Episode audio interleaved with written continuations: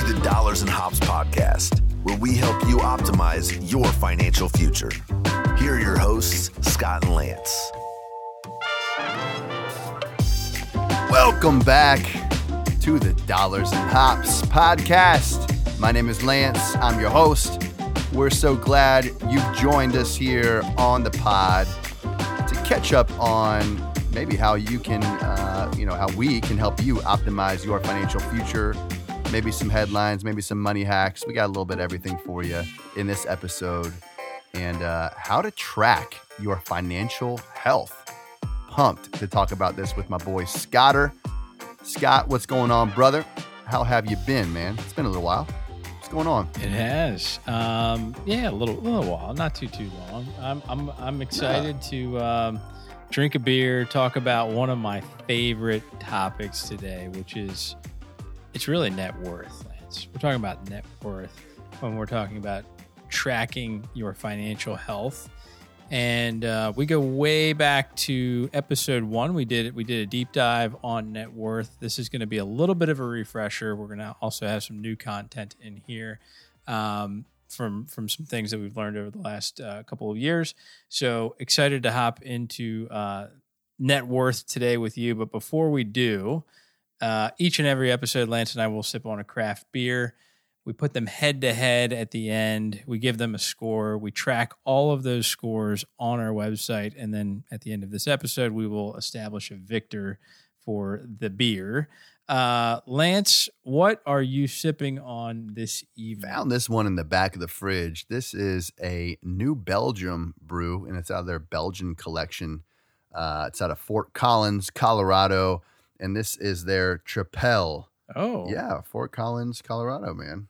Uh, this is their right. Trippel Belgian style ale. Um, and I, I believe I need to research this better, but uh, I believe a Trippel is a style of actual Belgian beer. Goes back a long time, and uh, yeah, a little bit different out of our uh, IPA hazy IPA kind of uh, you know comfort box that we we typically fall into. So trying trying to get outside of that a little bit. What do you got, Scott? good for you, Lance. I am not trying to get out of that box. I love that box, and I'm going to stay in it. This one is from Sierra Nevada, which, Lance, did you know where's Sierra Nevada out of? What would you well, tell there's me? Two, there's two, right? So there's the one in Nashville, which is the newer one, but Sierra Nevada, um, is it uh, it's not Nevada or California, somewhere out west, right? Colorado. Yeah, it's it's California, and I California. I didn't I didn't know that. So this it looks like it could be out of uh, Chico, California, or or Yeah. or Mills Mills River, North Carolina, which is right outside Asheville. But uh, this one's the Dankful IPA. It's actually been on the pod before. Lance had it. Uh, so now it's my turn to rate it. That's And, great, uh, man. I Lan- remember- Lance. I- I, I, it was good I looked it up. You had a ni- 92 on this beer. Yeah, so I did we'll like the see. Thankful IPA. It was a good one. We'll see if I think it lives up to the 92 hype that that uh, that you got going on there. Absolutely. All right, Lance, we have a money hack of the week. This one is pretty simple. It's get a smart thermostat if you don't already have one. And the reason I say Hmm. this is because they're smarter than you might think. Uh, a lot of people think smart thermostat just means you can kind of control the thermostat from your phone. But really, what these thermostats do is they learn your behavior over time and it will adjust the temperature um, according to your behavior. And it will also adjust the temperature based upon times of the day and when energy is uh, the most efficient to use. Um, and it also will um, sense when you are basically not at the home and we'll put it into like an eco mode um, where it'll drop the temperature. So, uh, before we hit record, Lance, you were telling me, I, I, I was like, yeah, no, here's our money hack. This one's a no brainer, but there's got to be people out there that don't have this. And Lance tells me, I don't actually have one of those. I do, I do not have one. I did, and now I feel a little triggered and a little uh, attacked, and I feel like I need to defend myself a little bit. uh, I do not have one, and you know I did buy a Nest back in the day. Got Carolyn on board, which was a which was a tough feat for this one. Uh, you know, finally pulled the trigger on it. I was excited about it. I go to install it myself, and lo and behold, the type of HVAC system we have that came with this house It's a pretty massive one. Uh, not supported by Google Nest. Crazy. And I, I almost didn't even believe it. I called up Nest and everything, and they're like, "Yeah, it does not, um, it's not, doesn't come with it, d- doesn't support your unit." So I, I basically, you know, and then back in my court, I stopped. I stopped looking around. I, I gave up. I was like, "Well, we got one that works, whatever, not a big deal." I returned the Nest, got my money back, and I said, "That's that. I guess it doesn't work." But Scott reminded me, he said there's a whole bunch of different models out there. There's the ecobee or whatever, there's the Honeywell, there's the, the whole bunch of different competing brands. And I have not done the due diligence to look. And I, I bet it would save me money per month. And we do have a higher energy bill. I'm reminded of this every month or every couple months by uh, whoever does our, uh, you know, gas and electric and all that that we have a higher use of energy than the average household. And I'm like, well, yeah, it's because we have four little kids, man. I don't know what to tell you. Like we're running. Yeah, we're home all the day. Yeah, time. we're home all the Yeah. time. Yeah. So you know, I but I think it's a good money hack that I actually need to maybe do a little bit research on and, and look at my actual AC unit and see what's supported by it and kind of you know instead of just sitting on my heels and saying like you know what can be done. I think it's a good one. I I do. I you know if the cost benefit savings really It's- is there It's per so month. cheap for these. it pays for They're itself like pretty quickly, right? Bucks, 100 bucks? Twenty bucks. Are you serious? Yeah, yeah, they're not expensive. Um, Honeywell also makes one, and I use that um, for uh, property that I own that we're about three hours away from that we rent out. Um, and it it works phenomenally well. And then here in my own personal residence, we we use a Nest, and um, and Uh, no complaints. And I can tell you, there's so many times that I come home. Either we did like a short weekend trip or we went somewhere for a long period of time and we come back and the nest has automatically adjusted the temperature down or up depending on what season it is and i just i just know i saved money because i wasn't there i didn't need it and i completely forgot when i left to change the thermostat Hmm. so it might be a couple bucks here and there but that stuff adds up over the course of years it'll easily pay for itself so that's my money hack that's all I have to say. Go get a, a smart thermostat. End of story. you know that, that that's helpful and i think along those same lines one, maybe one additional money hack to throw out if you're looking at energy cost savings that's kind of what category this falls into i was listening to Car- clark howard's podcast recently and he was talking about how one of the biggest bangs for your buck is uh, checking the insulation on your house Yeah. um, above. And I know mine's an older house. It's like a 1976 house, ranch style. And when we bought the house, they were like, hey, the insulation, you know, it's okay, but it's kind of low. And that was like five years ago. So I know we're probably due for that. And that's something else I'm going to look into also and to help lower that energy bill. Uh, just that the, the AC in the summertime and the heating in the wintertime, it's just going to escape right out the roof, right out the ceiling if your insulation's not up to up to snuff. Perfect, Lance. All right, let's go ahead and hop into the main topic. We're talking about tracking your financial health.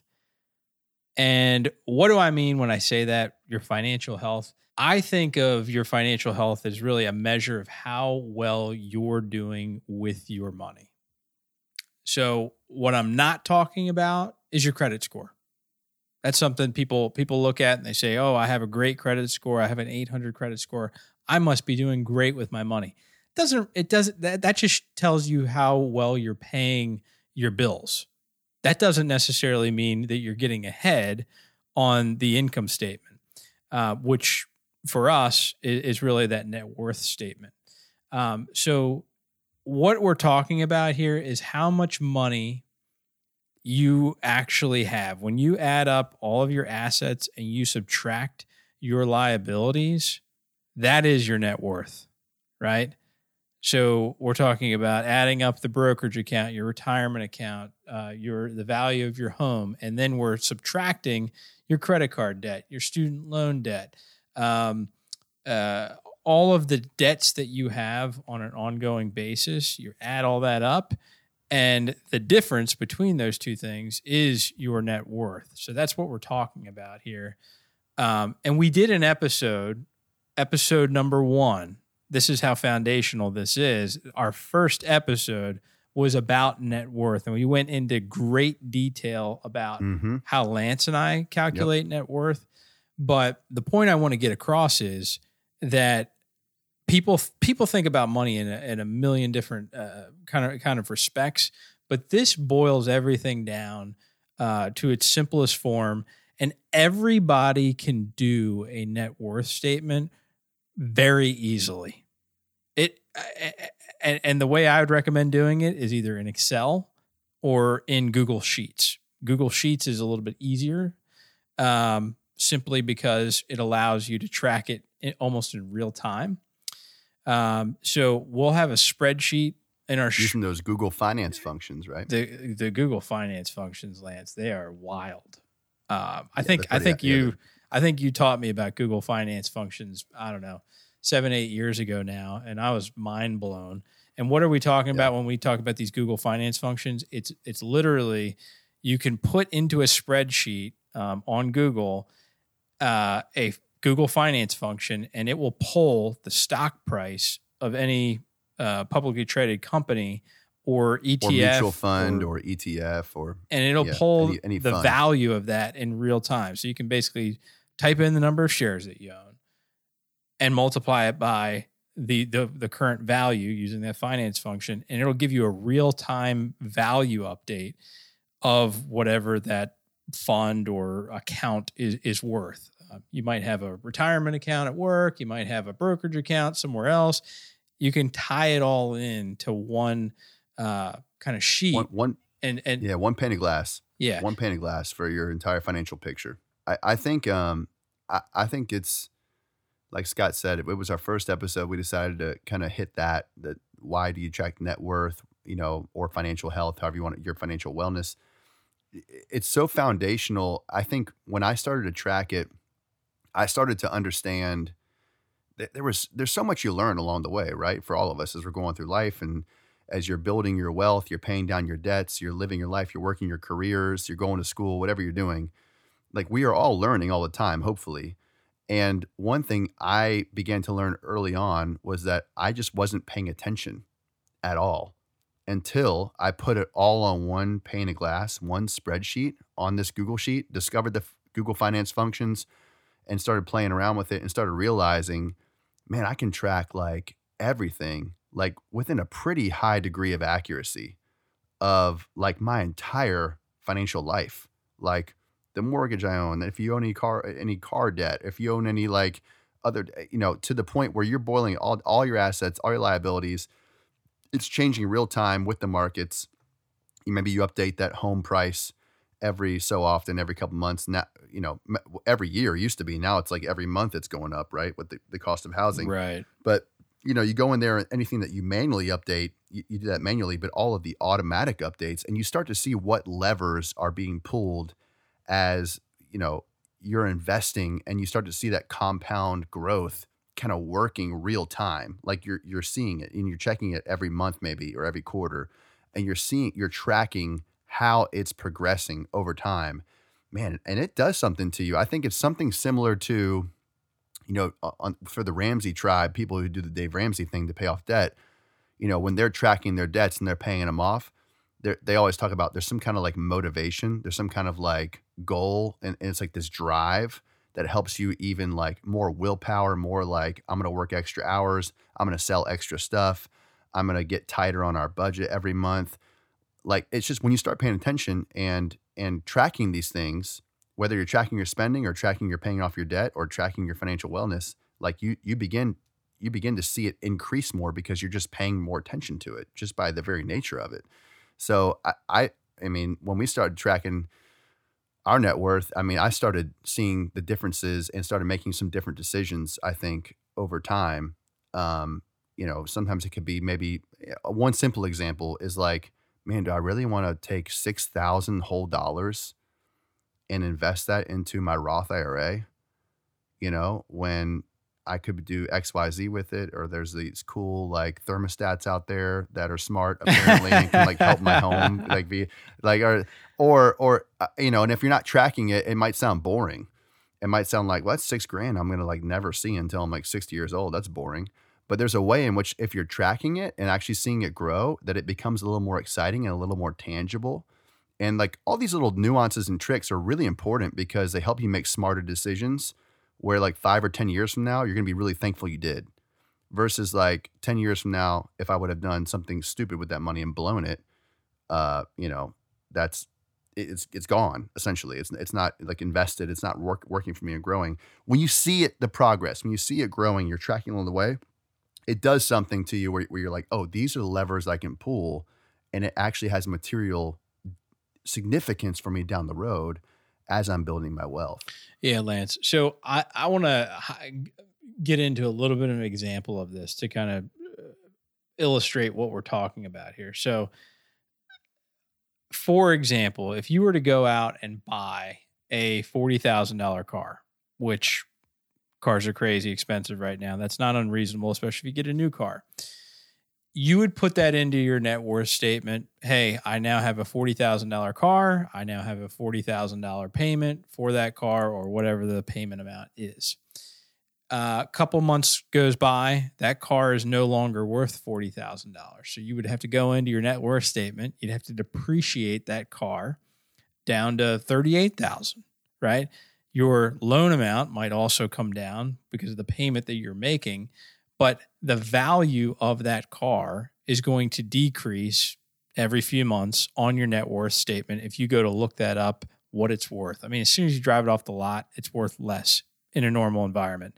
I don't know. Today, car market's crazy. Who knows? Might be worth more when you drive it off the lot. I have no idea. But typically, a car goes down immediately when you pull it off the off the lot.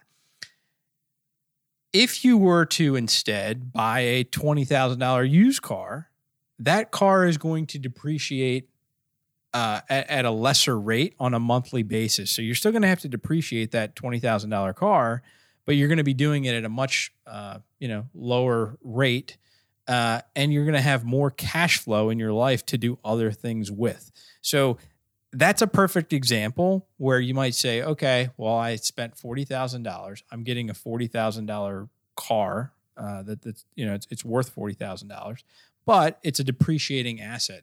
And it's so easy to see that when you're tracking your net worth on a monthly basis, on a daily basis, it, it just hits you in the face because it's on a spreadsheet, it's a number. And once you start tracking it, you want the number to go up. That's what we're doing, right? We're, we're trying to figure out what levers we can pull to make the net worth go up.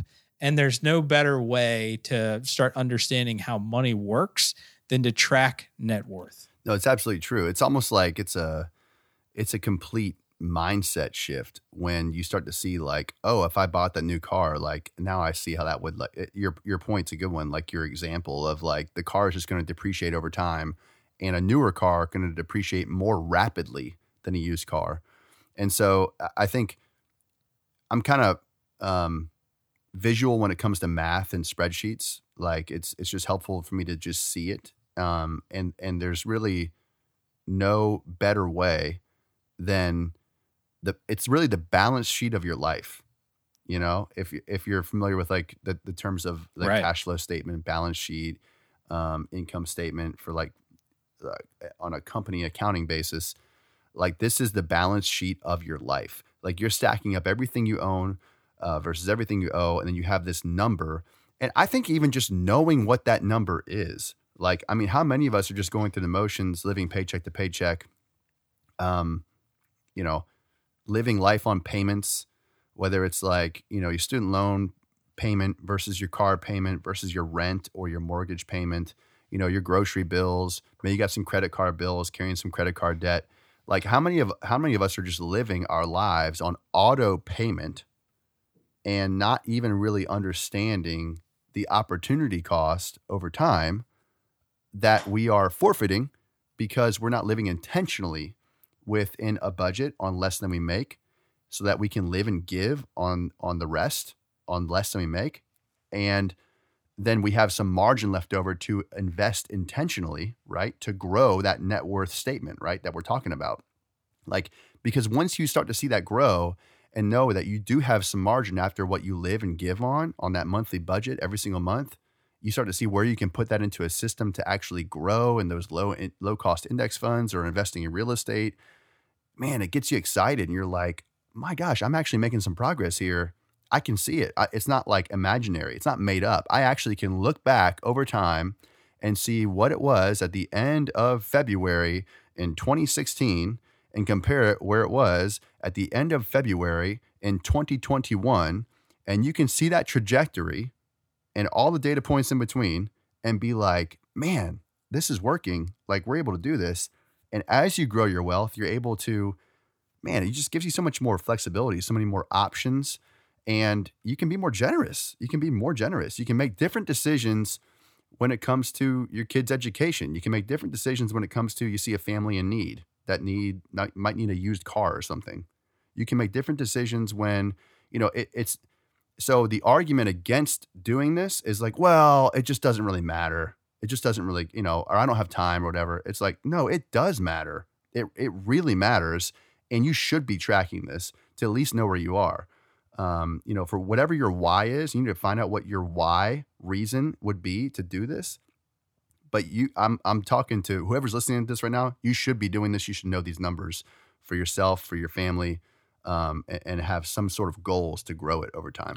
The other thing I want to say, Lance, is that doing this activity on a monthly basis, on a weekly basis, whatever the case might be, it also starts to build confidence in how you handle money when you start to see absolutely when you start to see the net worth statement uh, going in the right direction and your and your and your net worth is increasing, uh, that's it's almost like that uh, almost like a self fulfilling thing where it's it's like you're you're getting to be programmed on how to handle money. You know if you handle money in a certain way what the outcome of that uh, of that is going to be. So uh, the confidence thing is huge.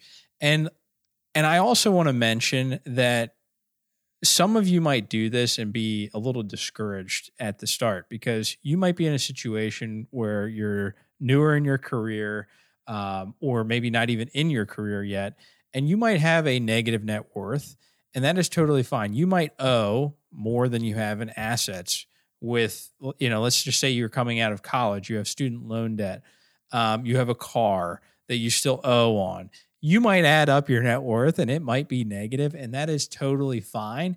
The, the key is to start tracking it, even if it's negative, because then you can start to see progress and you can start to see how progress right. is actually made, and you can start building that confidence month after month.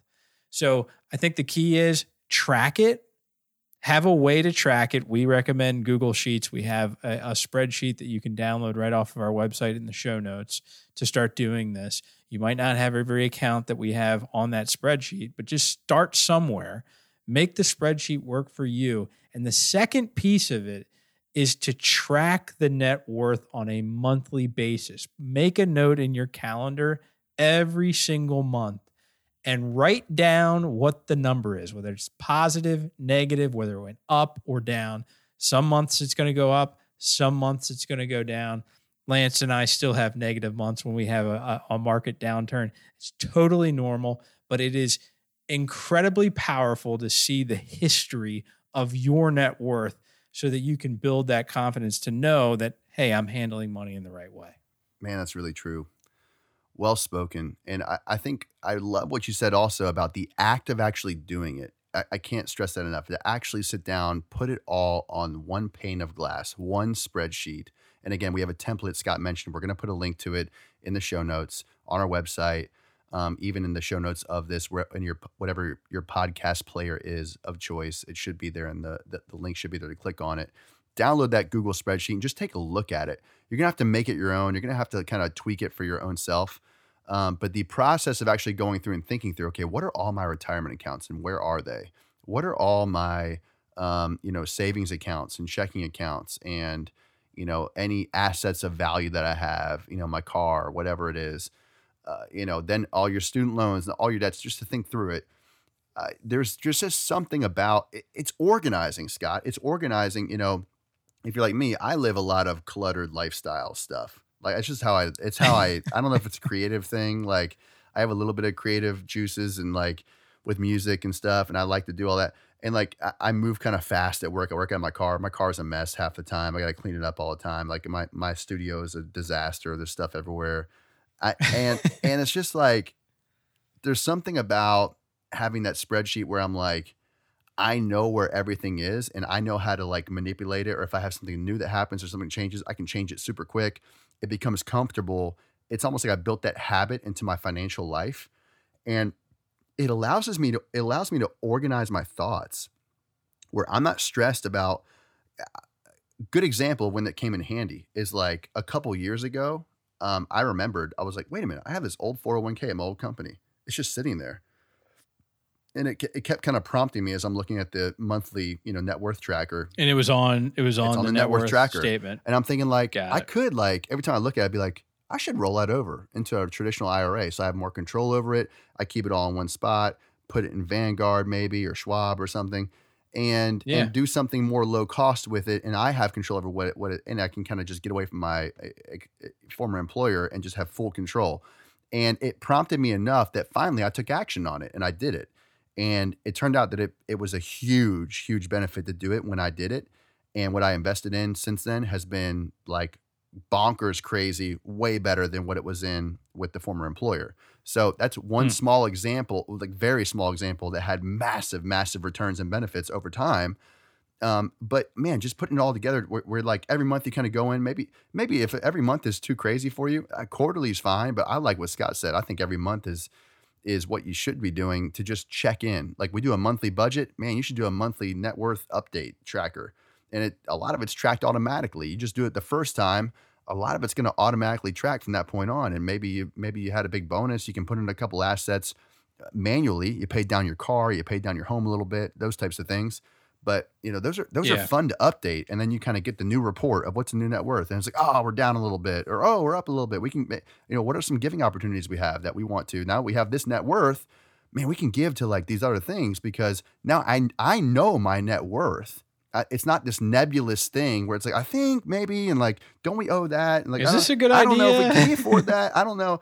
I'm telling you, like it gives you peace to be able to know like no like we're on the right track we're hitting our goals like we can invest in this thing over here we can give to this thing over here like that's really really really important so i hope you hear what scott and i are saying and i hope we are able to sell you on the idea that it's worth your time it's worth your energy it's worth you building a system in place whatever that is for your life to look at your entire financial picture on one spreadsheet on one google sheet and track it over time.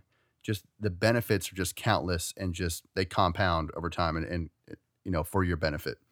Yep, and and I want um I, I think you mentioned this on the first episode, Lance, but uh, net worth shouldn't be confused with self worth, right? yeah You might do this exercise. You might see, geez, I have a negative hundred thousand dollar net worth. Um, gosh, uh, how am I ever going get to get ahead? to work Right? how am I ever going to get ahead? um, so yeah, don't don't think about this as your self worth. Just think of it as a starting point and as Yeah, a tracking mechanism, and and it's a helpful tool to um, really help you think about money in a different way. So. Um, It's good, man. Good word. Good word and good reminder. Definitely. Your net worth is not your self worth. And it's, you know, you never want to get that confused that you have self worth no matter who you are, no matter where you are listening to this, no matter what you've been through, no matter what you're going to go through, you have self worth. And it is in no way tied to your net worth at all. At all. Totally separate.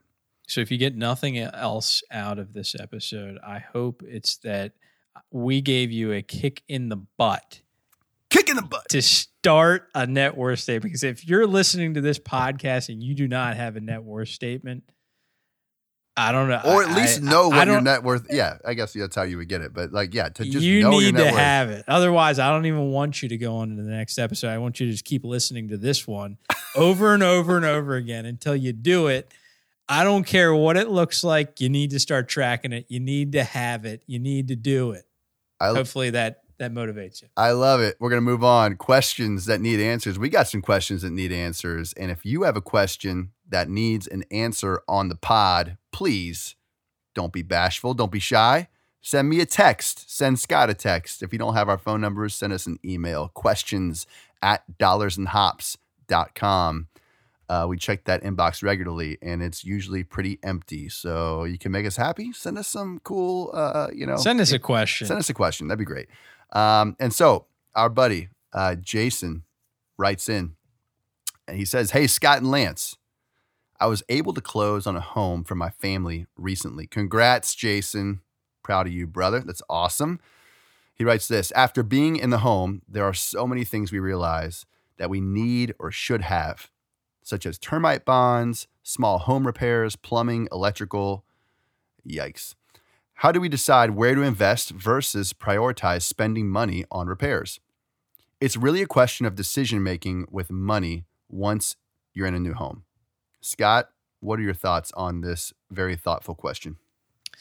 Yeah, Jason, we appreciate the question, um, and I think that uh, this kind of impacts everybody, um, especially those new homeowners that might not have a whole lot of money for the for the extras when they move in to kind of get to the house in tip top shape. So, um, I like to think of this in in a couple of different ways here. So, um, number one, anything that's major, we're talking safety concerns like like structural concerns uh, that, that, that might be with the property, anything that's I mean, you mentioned termites. Like if there's a termite problem, you want to get that addressed. Otherwise, that could lead to other problems within the house. So I would I, I would put the uh, the things that you need to address for your house into kind of different buckets, like a, a nice to have bucket, a must have bucket, um, and and kind of start tackling um, those two things differently. So anything, in my opinion, that's like a safety concern, that needs to be first and foremost. At the end of the day, you're living in this house. You need to make sure that it's it's safe to do so. Take care of those things immediately. More of the cosmetic things, I would stick into another bucket. And after I've taken I've taken care of all of the major things uh, that really need uh, to be uh, uh, done on on your house, then I would I would kind of separate some money. So if you had I don't know three hundred dollars in the budget for these sorts of things, um, maybe take 150, save it, take the other 150 and start dealing with the list of of items uh, that are kind of nice to have, but I I sort of need to have these. Um, and, and, then you know if there's anything else that's really just a, a wish list, just just put it on the wish list. And once you start making your way through all these things, once you've gotten past the must haves, you've you've gotten past the I think I need to have these things, then you can start tackling the wish list. Um, but saving should really be a priority over that. So that's how I would think about it. I know that's kind of like a long-winded answer, but I think you need to deal with the things that are the most critical right away, and then you need to have kind of a, a two-pronged strategy with saving and dealing with the other issues as they come up over time. That's awesome, Scott. And I think your monthly budget probably plays a huge role in that too, right? Like you got it, it, it certainly like like yeah. you got a new mortgage, you got a new you know new place you're living, and all this stuff. So like I love your advice. Like, hey, don't bite off more than you can chew right away. Don't feel like you got to get it all done right away. Prioritize those crazy things first that are structural, safety, all that. And then go down, make a list, go down a list and, and tighten up that monthly budget and, and let that be part of your why, right? Because the more, the more room you get in, your, in that monthly budget, the quicker you can kind of get down that list, you know, if, if it's important to you and your family. All right, Lance, I got one for you. This one comes from Jeff. What are your thoughts on doing a cash out refinance on my house and investing the money. This is something that a lot of people might be in a position where they could do it um, because housing values have gone yeah. through the roof. Uh, what What do you think about taking money out, crazy, increasing crazy. the mortgage, and investing the money, Lance? Mm. So we're recording this. I believe it's on uh, April twentieth, four twenty, for twenty twenty two. Um, so, you know, for everybody, a cash out refi basically means you're going to refinance your house, hopefully at a lower rate than what you already have. And when you refinance the house, you're actually going to take some dollars out, like Scott said, in the form of equity. So it was home equity, and you're going to take it out in the form of cash um, to do whatever you're going to do with it.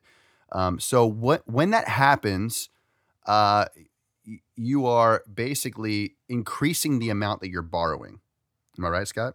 So see, yeah. So like, if you had, let's say, your house was worth five hundred thousand dollars, but you only owed three hundred thousand dollars on the house, right? You could do a cash out refinance and maybe you owe 400,000 instead of Right. 300 So- and they the bank will pay you the other 100,000. Correct. That's what we're So- talking about. It's like it's kind of like and- using your house as an ATM.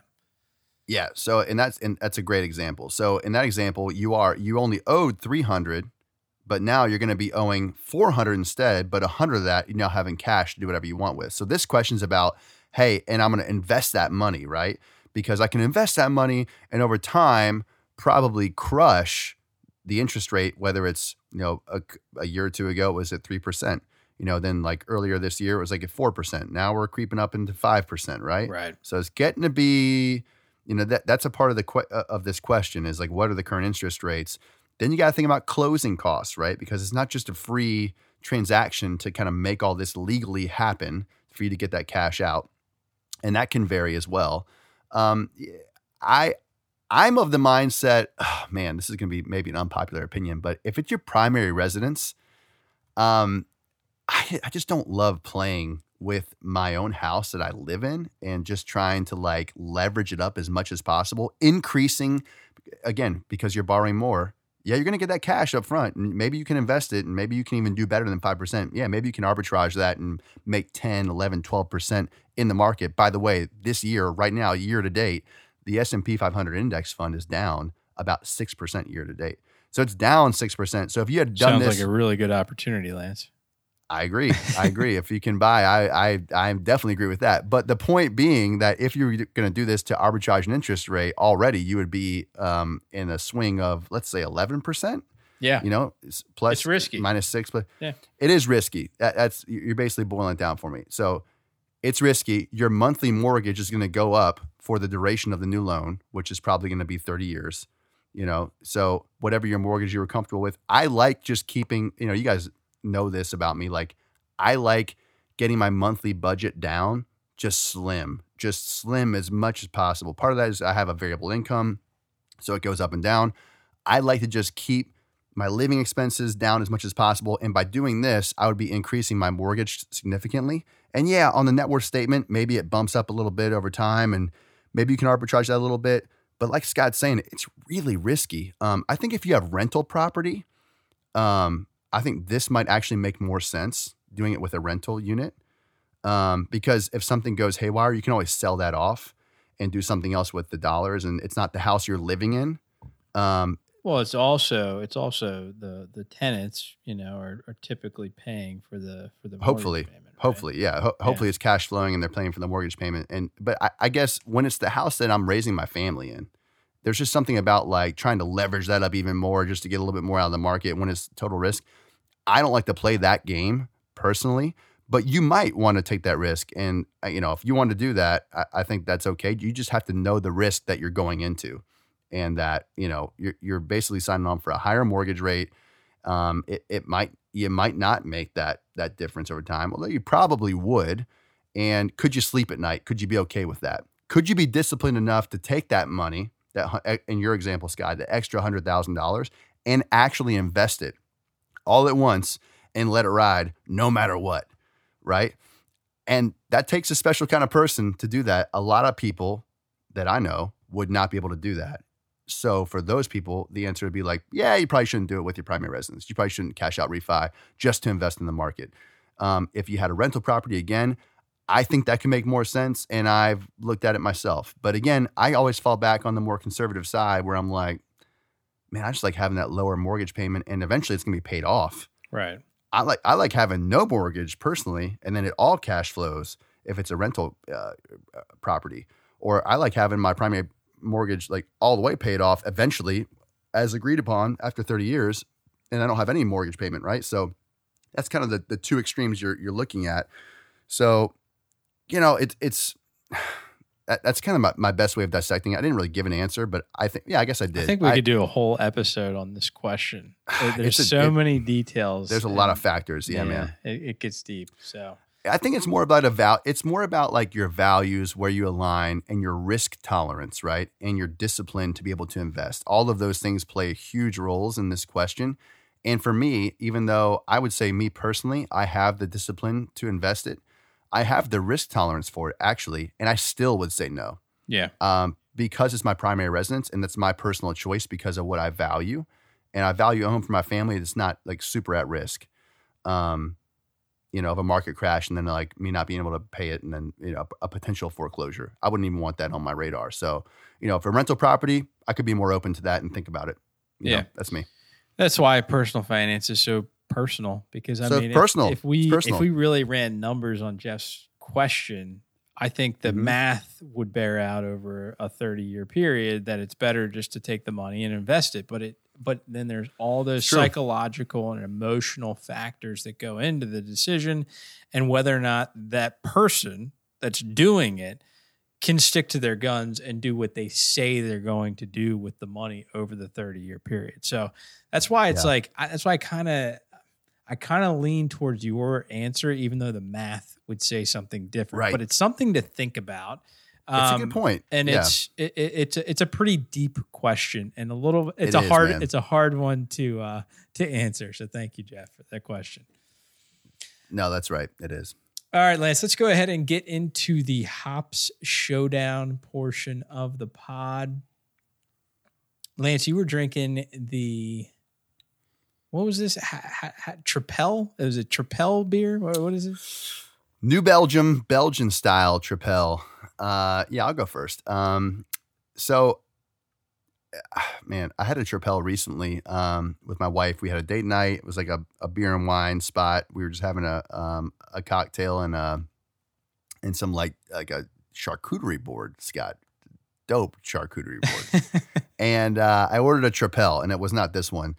And I remember thinking like, I don't really like like this. Uh, it kind of tastes like throw up.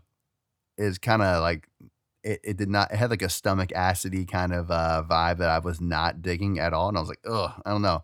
And somehow this Tripel ended up in my fridge because I probably would have never bought it. So I don't know if somebody stuck it in there or like how it ended up there. But I was like, you know what? I'm gonna give it a shot. And I gave the Tripel another shot. And the Tripel was much better. This one was much, much better than my other one. So New Belgium Tripel was great. I, I felt like it kind of lacked some flavor. I'm used to my IPAs that are being like really hoppy or really dry hopped or like having a lot of body.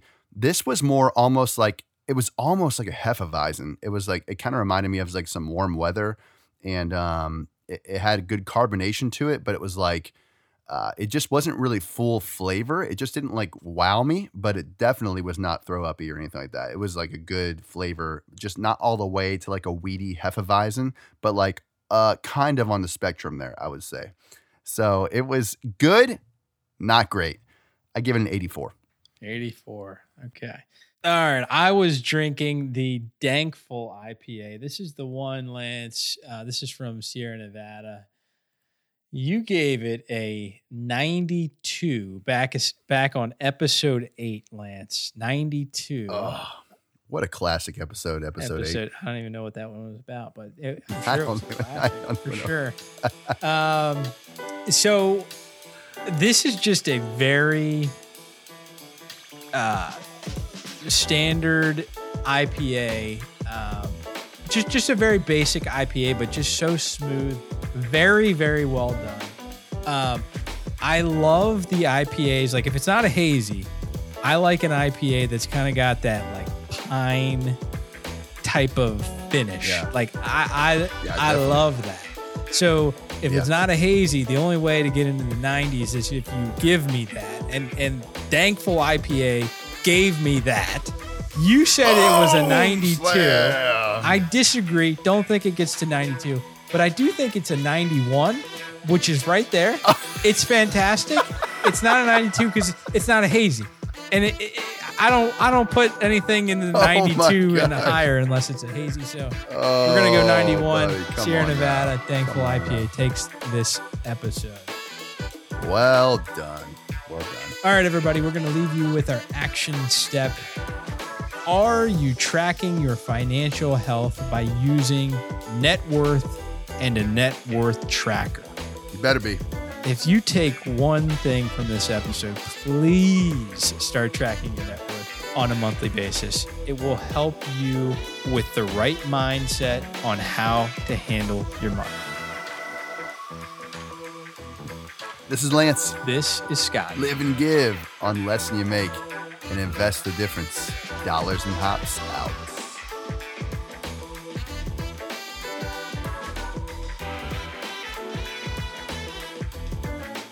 Boom! Slam!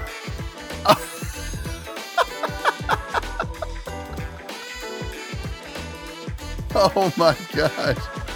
Oh, buddy. Come on now. Come on now.